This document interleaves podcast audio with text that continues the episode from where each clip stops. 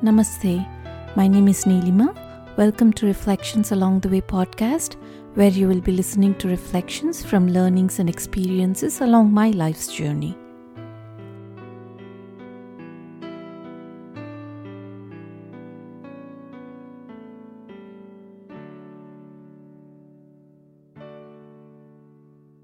In the past few episodes, we've learned about the three values honesty, truthfulness, non injury, and self control that uh, we need to practice in order to have a equanimous and uh, fulfilling life, right?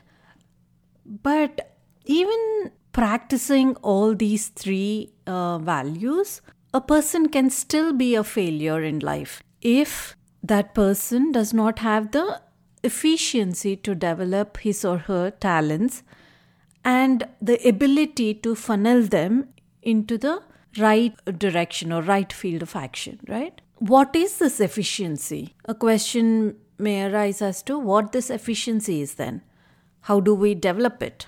In nature, you know, the laws of nature are so prompt and uh, efficient. We see efficiency in all levels of life. It could be in uh, plant kingdoms, animal kingdoms, and mineral kingdoms. In the mineral world, they are strictly based on physical laws, right? And in the plant kingdom, the performance is ordered by the laws that regulate all plants.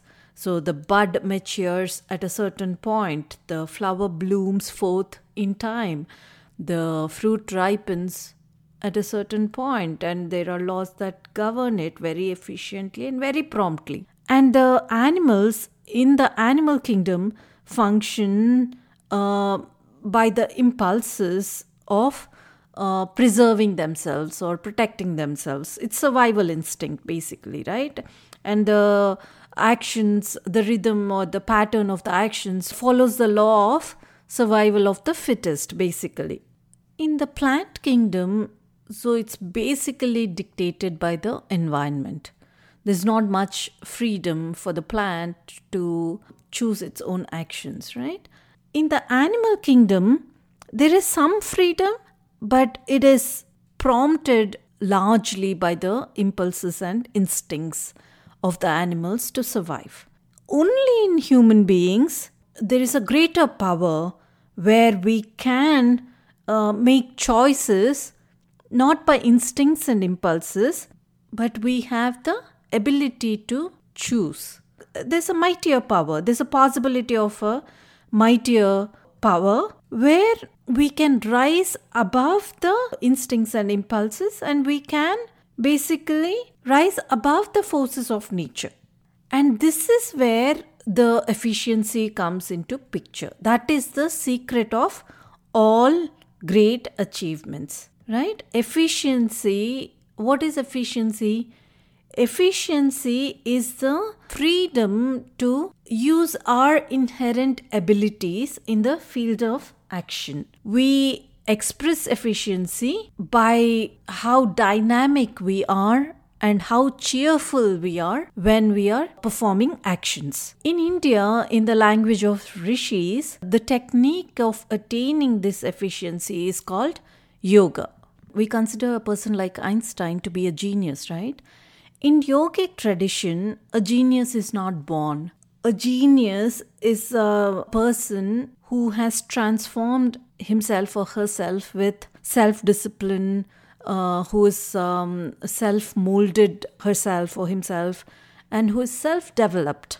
And uh, this one famous quote by uh, uh, Thomas Edison, which says that genius is 1% inspiration and 90% perspiration. So there's some inspiration, but one has to even work towards it, right? So, how does a genius evolve?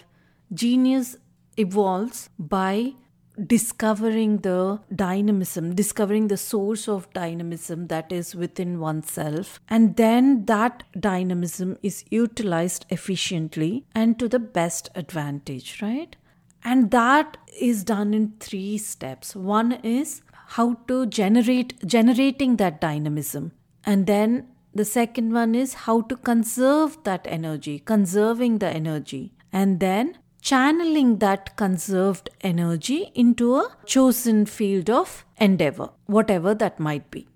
Earlier episodes, we saw that we could generate dynamism in our work by choosing a higher ideal, right? When we work by having an ideal which is higher than just working for our selfish needs, then we saw how that could create this dynamism and enthusiasm towards actions right? However sometimes we we may feel inspired by that ideal but sometimes that source of inspiration fades away and then we go back to all our lethargic ways and then we you know we struggle again getting stuff done being motivated to do uh, whatever is needed and all that right? So where did that energy go then? Like you know we had that energy when we were inspired.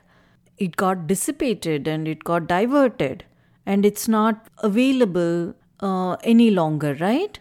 When we do actions with the wrong attitude then we dissipate our energy it could be physical actions, it could be mental feelings, or it could be intellectual thoughts.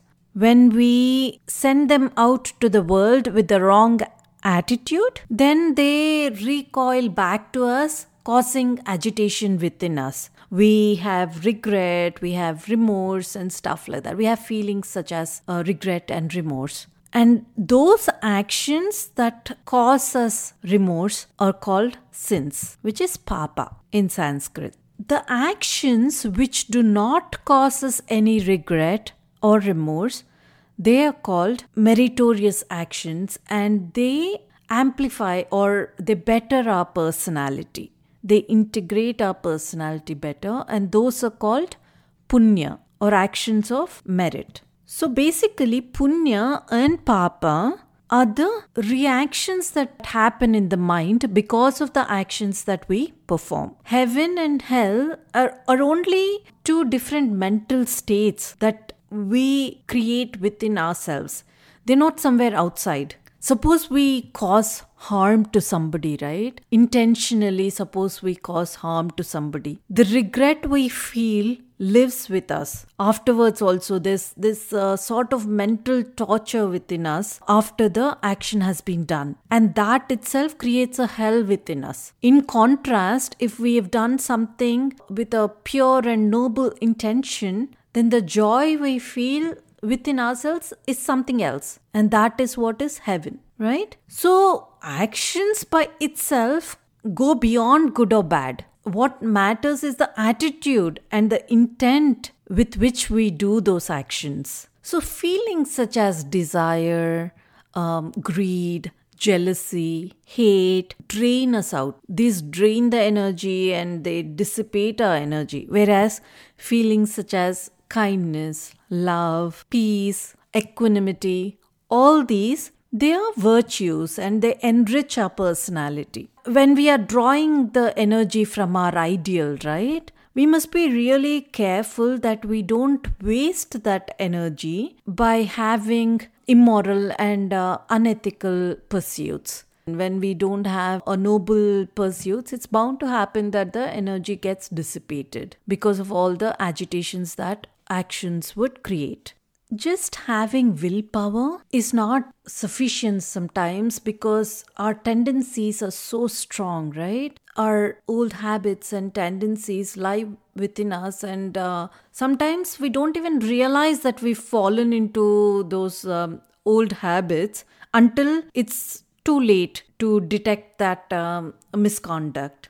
In order to not fall into these lower tendencies, and act according to them, we have to open our head and heart and uh, have these noble thoughts which are preached and lived by our uh, gurus and rishis by constantly and consistently exposing ourselves to them and to their teachings we can surely strengthen our character and purify it we cannot uh, you know, come out of these tendencies by repressing them. We can come out of them only by replacing them with healthier ideas, right? And the best and easiest way to do that is to study the scriptures and reflect on their meaning. The scriptures have, like, you know, amazingly given us all the rationality necessary in terms of why all these